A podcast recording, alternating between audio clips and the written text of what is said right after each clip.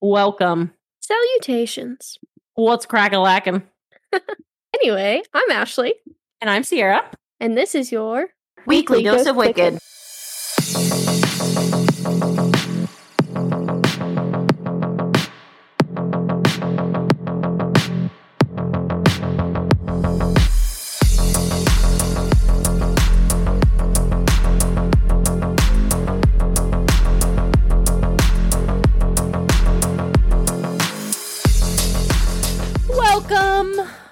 What up, dudes and dudettes?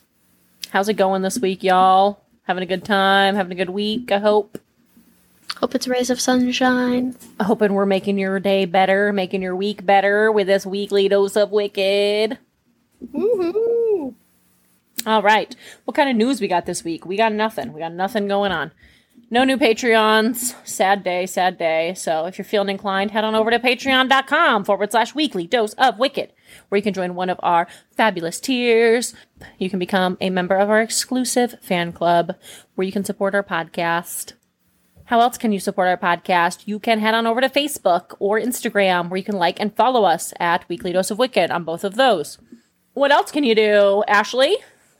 You can leave us a rating and review. Yep, you sure can. You sure can do that. Get us some host buttons. Yeah, it's gonna take a long time to get those host buttons. I'm talking years. Maybe we can speed it up a little with our begging. Doubt it. Anyway, what else we got going on in the news? Um, in other news, it's now October 20th of 2022. I submitted our podcast to Pandora in June. So, how many months is that? Four. Is it four? Yeah. I just feel like it's been so much longer. But anyway, it only took four long months, but Pandora has finally accepted us. We can finally be listened to on Pandora. The wait is over. We are on the top bitches. Yes, we are. We finally made it. Ooh. Look at us go. Started at the bottom, now we're here. We also got an email from I don't know who they are, but some people, and they say that we are a top podcast and they want us to join them. I think it's spam, but hey, Oh, really? I didn't see that email. yeah, I don't know. It's something. We'll have to check it out. But anyway, they say that we're one of the top podcasts and they really want to work with us. So we'll see if that means anything or not. I mean, I think we're the bee's knees. So, you know. Are you frozen or you just have nothing to say? Oh, I was reading our emails. Oh, okay, gotcha. Um, other other news, other news. Um, I did find my purse.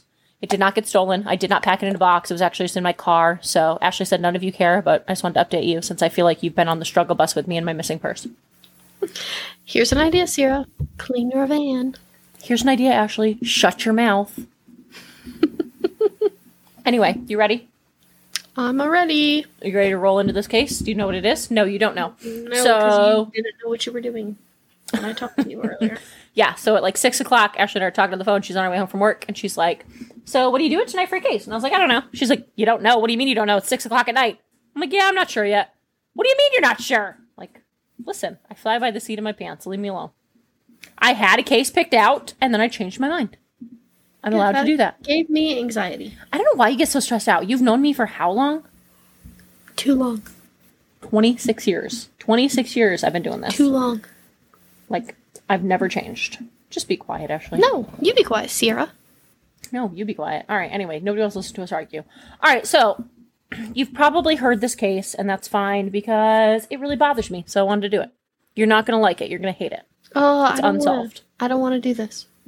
Yep, we're doing it. You ready? Nope. I'm I'm leaving the page. Why? I'm leaving. You don't even know what it is. It's unsolved. I automatically don't like it. All right. Too bad.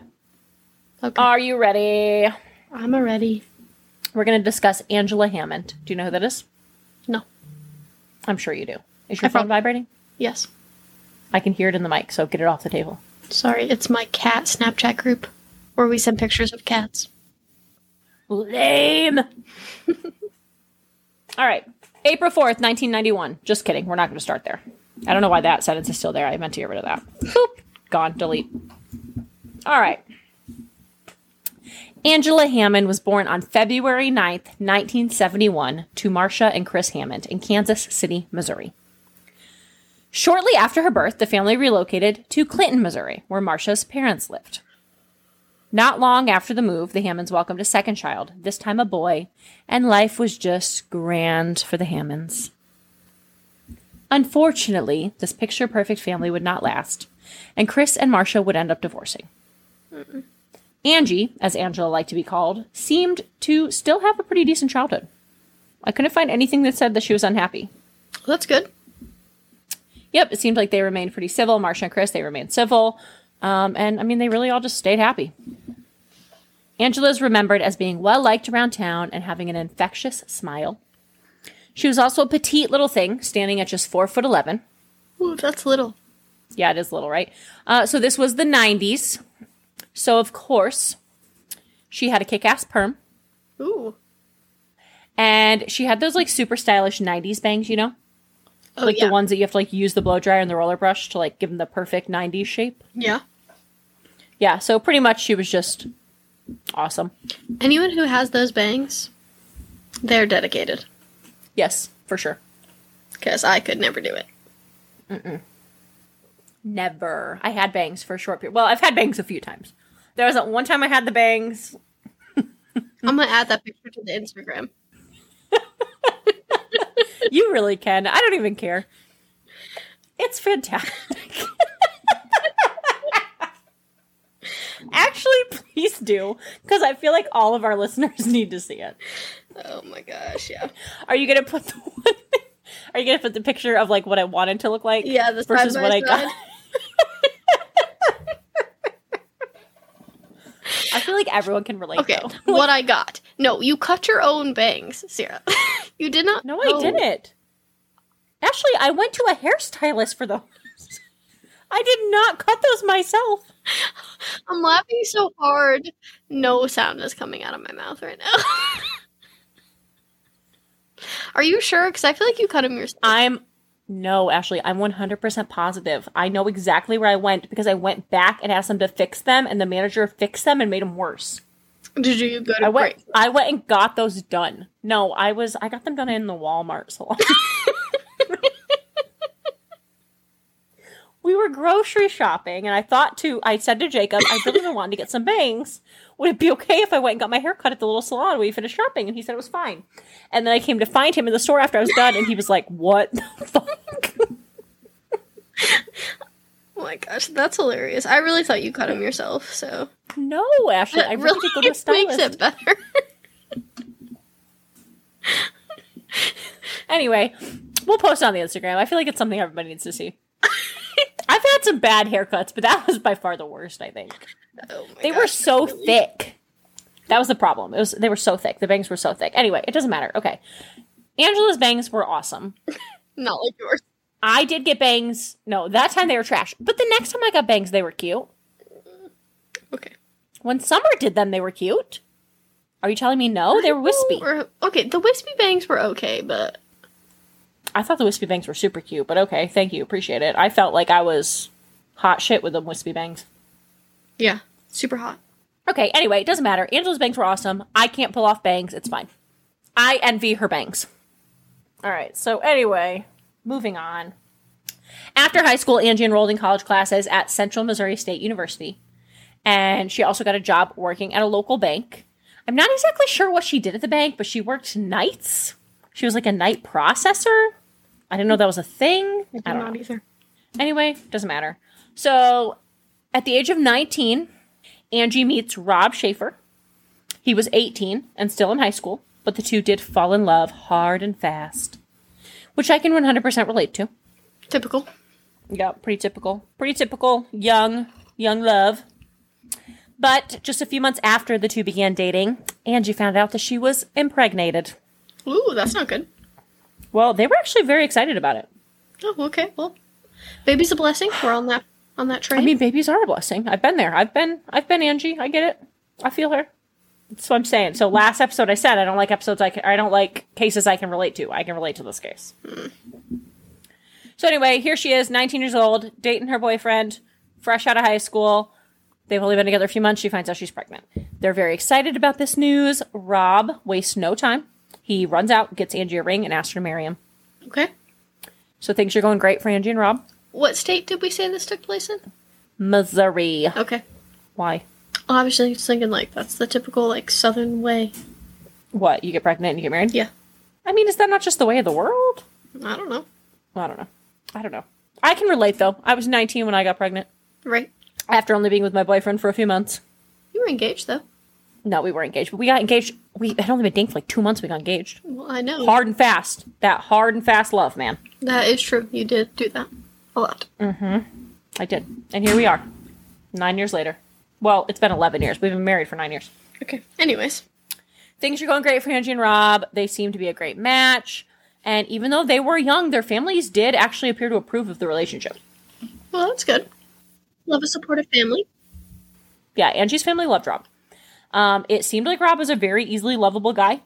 He was that total like teenage jock type guy. He was, you know, like star athlete, just very lovable. You know the type. Yes. Like um Jack on um Yes, like Jack from Secret Life of the American Teenager. Yes. Yes. That is how I envision Rob. except Jack was actually a douchebag. Yeah, well, Rob was actually a very nice guy. Okay. So not like Jack. No, Rob was actually a very nice guy. Uh, Angie, like I already said, she was also super lovable. She was sweet and caring, but she was also a little firecracker. So, like, her personality was just on point. Like, she just seems like she was an awesome, awesome chick. Well, she had the bang, so she had to be. She did have the bangs. So she had that kick-ass perm, Yeah, so automatically. and she was cool only four eleven, so she was tiny. Dynamite comes in small packages. Yes, for sure. So anyway, fast forward to April 4th, 1991, Angie and Rob attend a cookout at Angie's mom's house. They have a great time, and at around 10 p.m., Angie drops Rob off at his house, but they make plans to meet back up later. So, April 4th of 1991 was a Thursday, so clearly they were cooler than me. Well, they were out of school by then. No, they weren't. Rob was a senior in high school. It was a Thursday in April. Okay, sorry, never mind. So they were not So they were the cool people. Got it. Unless maybe, I don't know, I didn't check the calendar. April 4th of 1991, it could have been Easter break. Maybe. That is possible. I'm unsure. But anyway, regardless, it wouldn't have really mattered if it was Christmas break, Easter break, New Year's break, any break. I would not have been hanging out on a Thursday night after 10 p.m. with t- 10 p.m. with my friends. No, me either. I would have been So bed. I'm just saying. Yeah, they're cooler than me. Um, I also thought that it was really weird though that she dropped Rob off at 10 p.m. and then they had plans to meet up later. Like, why did she drop him off then? I mean, and who goes out that late on a Thursday? Right. I mean, like, I can understand getting home that late and like dropping off and like, okay, bye, have a good night, see you Right. tomorrow. But like, no, she dropped off at 10 p.m. and they made plans to meet back up later. Hmm. I don't know what time later is, but so some sources said that he had to go home because he had to watch his little brother because his mom was at work. Apparently, that's what happened, but that also doesn't make sense to me Why? because I completely get if like his mom worked third shift and so he had to stay with his brother overnight, but then he wouldn't be heading back out later. Right. You know what I mean? And like if his mom's working third shift, more than likely she was already at work by 10 p.m. I mean, like third shift normally starts. I mean, I guess it could start at 10 p.m., but I don't know. It just to me didn't really make sense. Right. But that's the story. Okay. I don't know. It's not relevant. Anyway, um, after Angie dropped Rob off, she went to go hang out with her friend Kyla.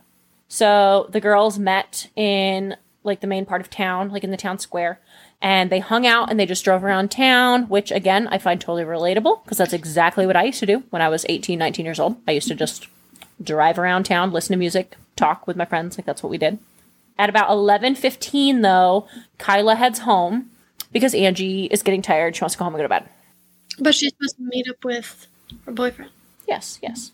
But remember, Angie's pregnant. Okay. So at this point, she's four months pregnant. So she probably is exhausted. I mean, it's eleven fifteen at night, Right. and she's pregnant. So she's now twenty years old in April of nineteen ninety one. She's twenty years old, and she's four months pregnant. So I completely am on board with her being tired. Um. Now the problem is she's supposed to meet up with Rob. So her mom's house does not have a phone. She doesn't have a home phone in her mom's house, and it's nineteen ninety one. So there's no cell phones. Why did she not have a home phone? I, I'm not sure. I did not get an answer to that, but she didn't have a home phone. So she's got to let Rob know that they're not hanging out. So she decides to call Rob on a payphone in town to let him know that she's tired and she's going to go home and go to bed. What was supposed to just be like a quick call ends up being far longer, which again, I get. I've been young and I've been in love and I've spent many a nights on the phone with a boy all night long, as I'm sure most of us have done. Right. You feel like five minutes have passed. It's actually been five hours and it's 4 a.m. Yeah, yeah. So this is essentially what happened. So 11:15 she calls Rob. It's now 11:45 and they're still chatting away on the payphone. That's when Angie says to Rob, uh, "Hey, there's like this weird truck and it keeps circling the parking lot." Oh, I don't like that. No, I don't like that either. So she tells him that the guy in the truck is kind of creeping her out and it seems like he's watching her. And then the truck parks next to her. The guy gets out and he walks to the payphone next to Angie. It's like two payphones. So he walks to the one next to Angie and he tries to make a call, but he doesn't actually talk to anybody. So I don't know if he actually attempted to make the call, if he was just pretending to make a call, but he doesn't actually get anyone on the phone. So then he heads back to his truck and he gets out a flashlight and he starts looking around his truck for something. So this whole time Angie's talking to Rob and Rob's like, hey, maybe he, why don't you call out to him and see if he needed to use the payphone? Like maybe that other payphone's not working and you're holding up the phone. Like maybe he needs to make a call. So Angie calls out to him and he says, no, it's okay. I'll just try my call again in a few minutes. Rob and Angie continue talking. Um, not really anything important. They're just chatting. And then all of a sudden, Rob hears Angie scream. And then he hears a man's voice say, I didn't need to use the phone anyway. Hmm. Hmm. What can we learn from this? Um, late at night, you should not be alone. Okay. Not what I was going for, but yeah. And if you're talking to your girlfriend and there's a creepy man, you should probably go there. I mean, my thought process was you should trust your gut. Well, yes, that too. Like Angie didn't feel she felt uneasy, and yet she continued to stay there on the phone. She probably should have left prior to the guy parking next to her when she didn't feel comfortable with the man watching her. Right, but I mean, if she would have left then, I mean, probably the same thing would have happened. Whatever happened to her. I mean, now she's in her car, driving. Oh, I was thinking that she walked there. No, she drove there. She dropped Rob off in her car. Right, right, right. So I'm saying. So her and Kyla met up. Kyla drove there. She drove there. Then Kyla drove herself home, and then Angie still had her car. Right. Yeah, she should have gotten in her car. No, 100%. I mean, walking away wouldn't have been an option because, yeah, that probably still would have. But, like, had she gotten in her car and left, Right. Anyway, whatever. There's a lot of lessons to be learned from that. But Rob immediately jumps into action. He drops the phone. He doesn't even hang it up. He just drops the phone, runs to his car, and he heads into town where Angie was using the payphone. The phone that she was using was only seven blocks from Rob's house. So he's flying, and on the way there, he passes a truck, and he hears Angie scream, Robbie! So he throws his car in reverse and begins to pursue, pursue this truck. Now, what he doesn't realize is that by throwing his car in reverse, that he messed up the transmission in his car. Oh no. So when the truck takes a last minute turn, Rob's car ends up stalling and he loses the truck. Oh. Yeah. So it's 1991. So again, no cell phones. So Rob just starts to head directly for the police department on foot. He doesn't really have any other choice. His car is stalled, broken down, and he doesn't have a cell phone. So he's just got to walk to the police department. Luckily, someone in town drives by and they give him a ride. So he's able to make it there much quicker. Once at the police station, he tells them everything he knows. Angie had told him that the man driving the truck was a dirty white man with a beard and mustache. Uh, he was wearing glasses and he was also wearing overalls. The truck he was driving was a late 60s, early 70s Ford pickup. It was two tone and it was either a dark yellow or a light green. Sources say different things, but those are the two colors that are the most prominent. Um, and on the back windshield, it had, I don't know if you remember these because you were so little in the 90s, but it was like a really big thing to have like those, like those murals on the back of your window. Yeah. You know what I'm talking about? Yes. Okay, so it had one of those and it was a lake and it was like a fish jumping out of the water. I don't know why, but like occasionally you'll still see those, and I always find them super creepy. Okay, well, this truck had one. Well, th- that's creepy. Okay, well, the Clinton police immediately contacted the Henry County Sheriff's Department as well as the Missouri State Highway Patrol. So they jumped into action relatively quickly. Um, over the next few days, the Missouri State Highway Patrol would check hundreds of trucks matching the description Rob had given them. Uh, unfortunately, that turned up with nothing. So, with no leads, the police start to question Rob because it's always the spouse or significant other. Right. And they think that his story is very unbelievable. Okay. Why? They just think it's a load of crap. Hmm. Okay. I don't know. They don't believe him. So I don't know. They start to focus heavily on Rob. The thing is, though, it's like there's m- a, multiple witnesses. Kyla can verify the timeline of leaving Angie at eleven fifteen. There's that person that picked him up on his way to the police station just before midnight.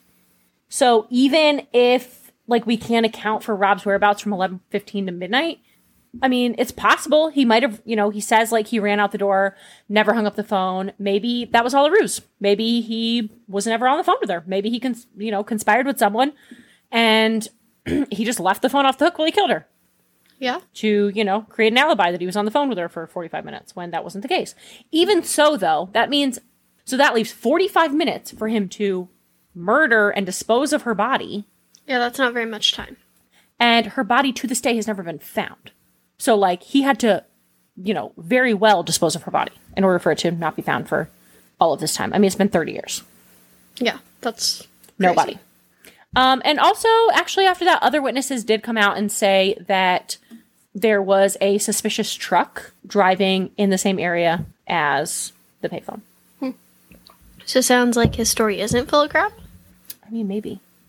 That actually wasn't supposed to happen yet, though. I shouldn't have said that part yet. Yeah, so anyway, Rob did end up taking a polygraph test, which we know that you should never do because it's not admissible in court, and also you can get a false reading very easily. Uh, luckily for Rob, though, his polygraph did work out in his favor. Um, the polygraph came back that he was telling the truth on every single question. Right. So, two other witnesses did also come forward and report that there was a, a suspicious truck driving around the area of the payphones between 11:30 and 11:45 on the night of Angie's disappearance. So, Rob is thankfully cleared. Within just a few days of Angie's disappearance, they connect her case to two other local cases. Trudy Darby and Cheryl Kenney are both women who vanished from local towns late at night. Trudy Darby was 42 and working at a convenience store in Macks Creek, Missouri. On January 19th, 1991, Trudy called her son and told him that there was a, sus- a suspicious man hanging out outside of the convenience store that she worked at. Her son immediately headed out to check on his mom, and when he arrived just 10 minutes later, she was gone. Oh, that's not very much time at all. Well, it wasn't very much time between Rob and uh, Angie either. No. More than 10 minutes, though, probably, right? I mean, he was only seven blocks away, so probably not. Oh, okay. Yeah, probably not. Trudy was then found deceased on January 21st, 1991, just two days later. Her body was found on a riverbank 10 miles from the store that she worked at and where she went missing from. She had been shot in the head twice, and there were signs of sexual assault. Yes. Cheryl Kenney was a 32 year old living in Nevada, Missouri. Like Trudy, Cheryl also worked nights at a convenience store. On February 27th, 1991, so just a month after Trudy's disappearance, Cheryl was abducted after locking up the store that she worked at. Her car was left in the parking lot, and Cheryl's remains were never found. All three of these kidnappings were within 100 miles of each other. That is close. Yes. So obviously, this is unsettling for really the entire state of Missouri. But to this day, they've never connected another case to these three. So they were thinking maybe they had a serial killer on their hands, but if they did, they stopped killing. Right? So I don't know what you want to do with that tidbit of information, but I just thought it was interesting. So sprinkle that in there for you. Uh, in 1994, they did actually solve Trudy Darby's case. Half brothers Jesse Rush and Marvin Cheney were arrested. While awaiting trial, some jailhouse snitches came forward and say that uh, Jesse Rush admitted murdering Trudy to them, but there was never any mention of the other two women. I know how much you love jailhouse snitches, so I wanted to include that for you. They're my favorite. Yep. So the two brothers were convicted of Trudy's murder, and apparently the police considered all three cases were solved with that. What? Yep. I'm not joking. I'm being serious. I'm being dead serious. I don't know why you're looking at me like that. Like I'm not even pulling your leg right now. I'm being serious. You do that. They, You do that a lot. I do do that a lot, but no. Um, no. I mean, they legit. When Jesse Rush and Marvin Cheney are arrested for Trudy's murder, they just link all three of them to them. Even though they didn't get a conviction on the other two murders, they just think all three cases are solved. No more need for investigation. So I know, like, you didn't look into the other case, but, like, did they have sufficient evidence on these guys, or just the jailhouse snitches? They admitted to the murder. Okay. My next line was even though there's no solid evidence to prove that all three cases are in fact related and that Jesse Rush and Marvin Cheney committed all three murders, they still just think that, you know, that's the case. But um, so yeah, both of them were convicted. They did both admit to that, to murdering Trudy. The difference though is is like Trudy's murder, it doesn't make sense to me that like Trudy's murder, they shot her in the head two times. I'm sorry, I just smashed the washing machine. they shot her in the head two times and left her on a riverbank, and she was found within two days. These other two women, their remains have never been recovered. Right.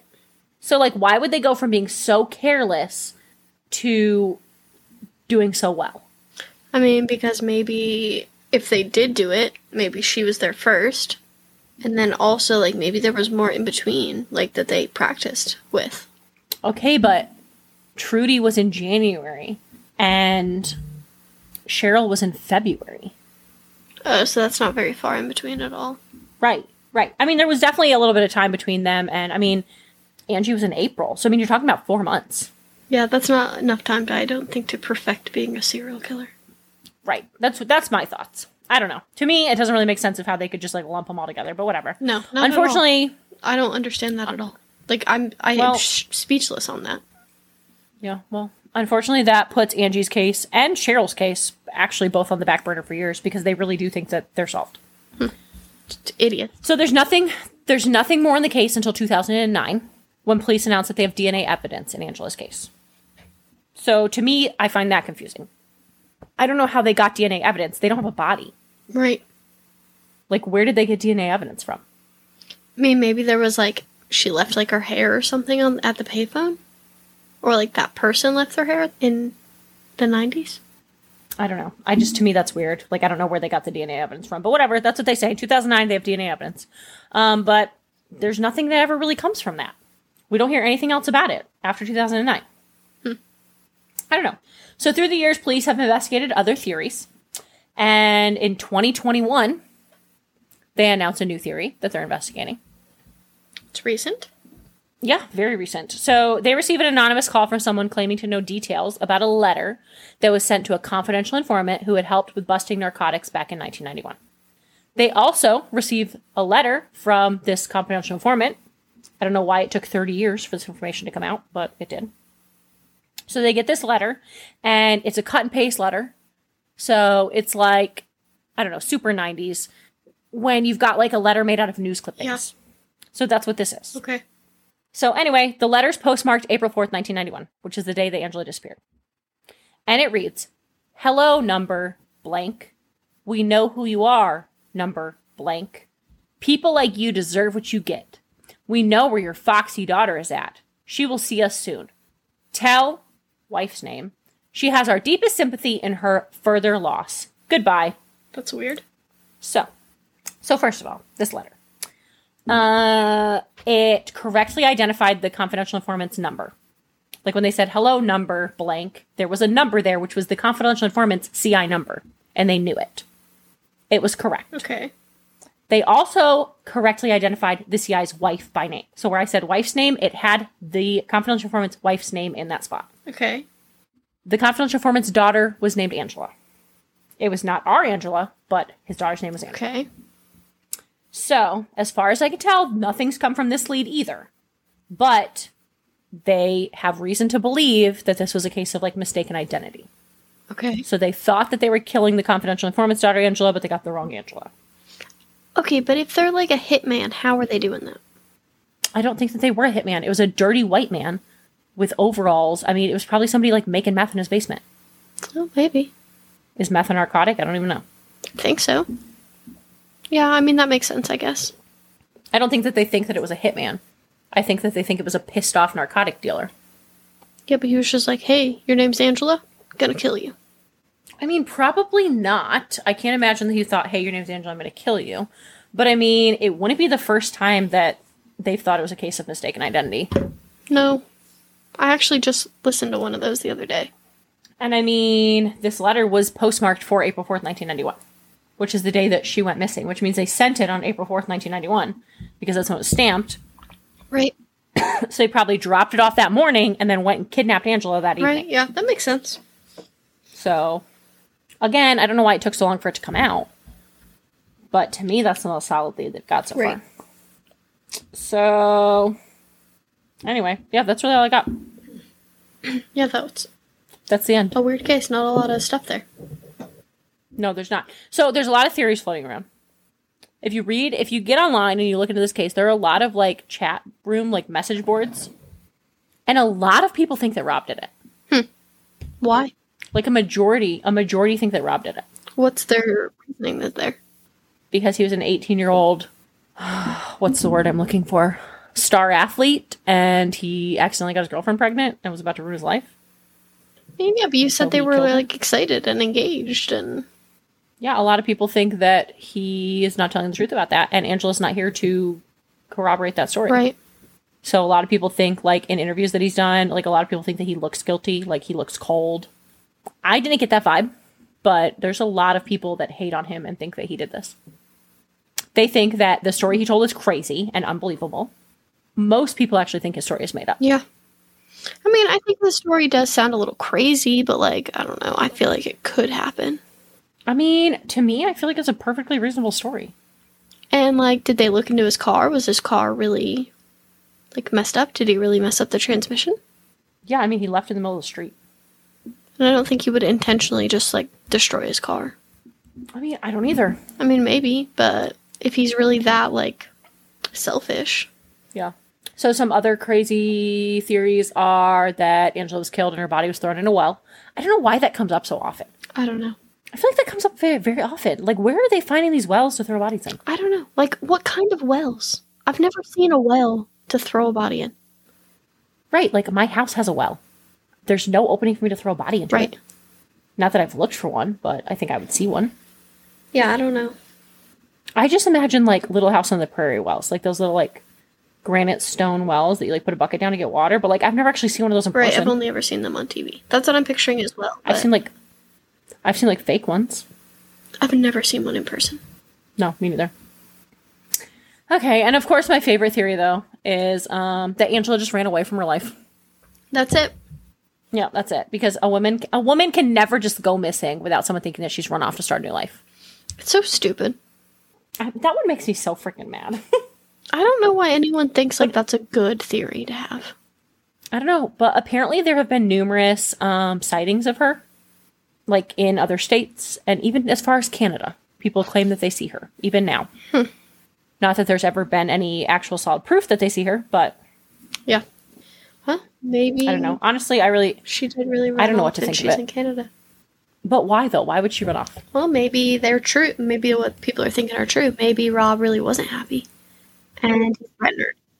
the theory of her running off is that she was having like a hard time at home, like with her parents. And Rob loved her so much that he like made this crazy story up and she ran off because he wanted her to be safe.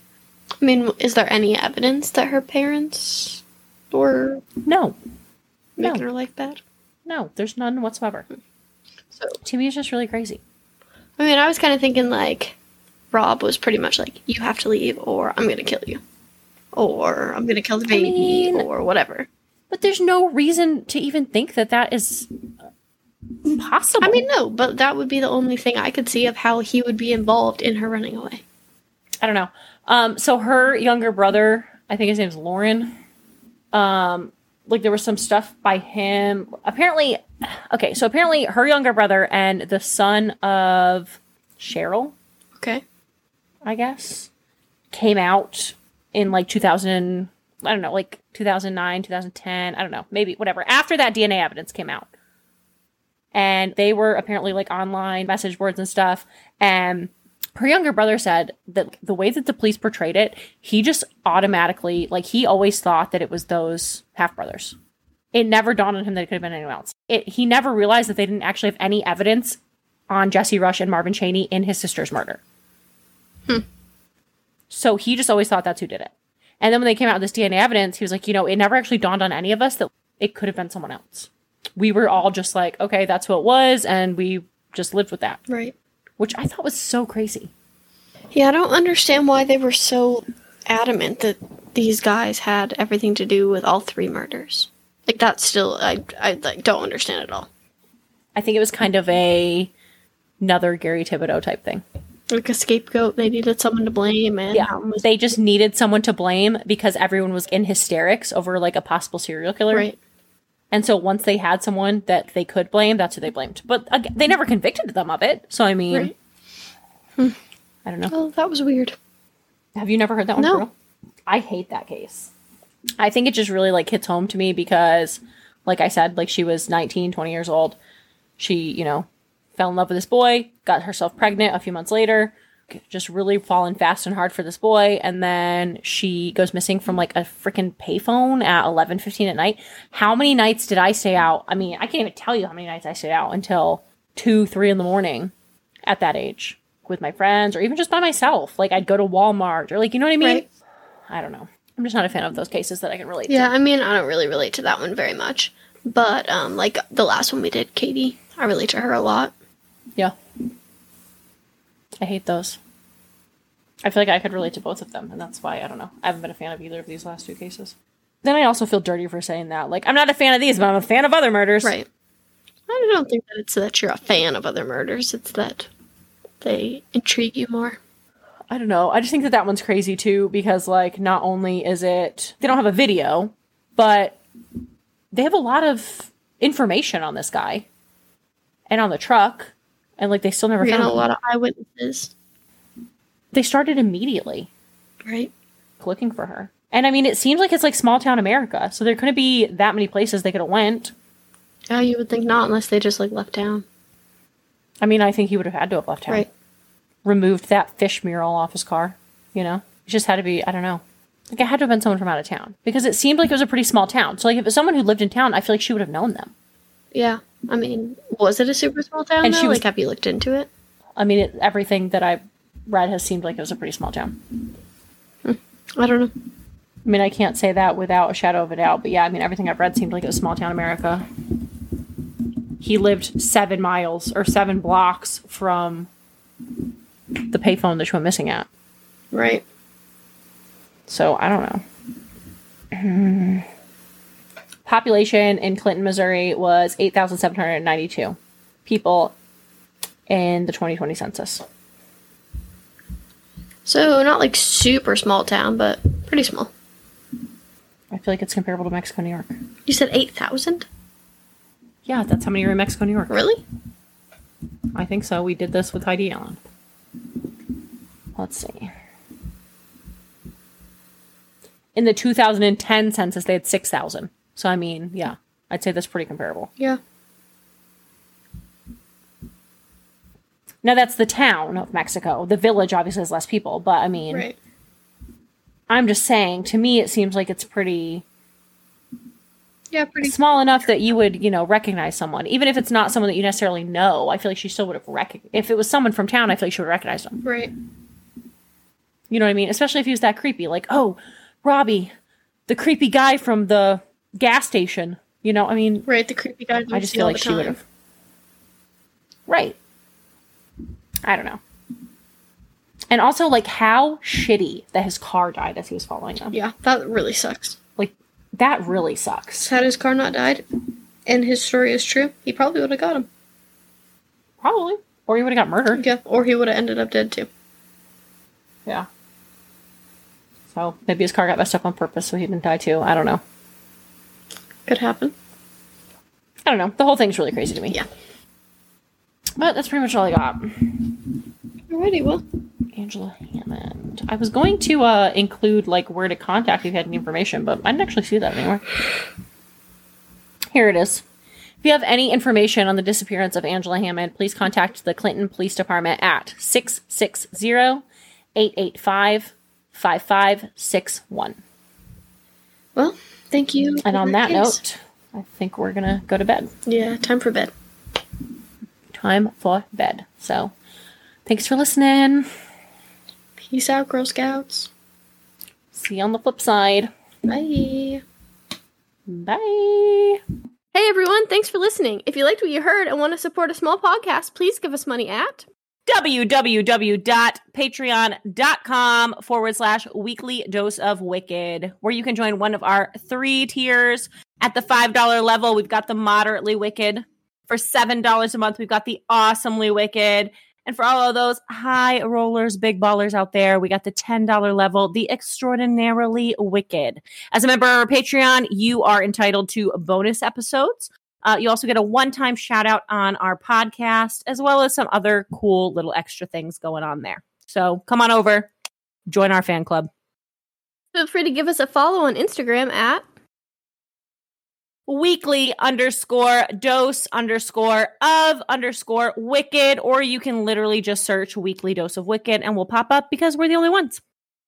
For a direct feed of our podcast, please go to www.weeklydoseofwicked.buzzsprout.com. Great news! You can now listen to us pretty much wherever you like to listen to podcasts. That's right, folks. We are big time. You can now hear your weekly dose of Wicked on Apple Podcasts, Spotify, Google Podcast, Amazon Music, Stitcher, iHeartRadio, TuneIn Plus Alexa, Podcast Addict, Podchaser, Pocket Cast, Deezer, Listen Notes, Player FM, Podcast Index, Overcast, Castro, Castbox, and Podfriend. The only place we can't seem to get ourselves on is Pandora. So we'll let you know when that happens. In the meantime, make sure to come back next Wednesday for your Weekly, dose, of Wicked. But um.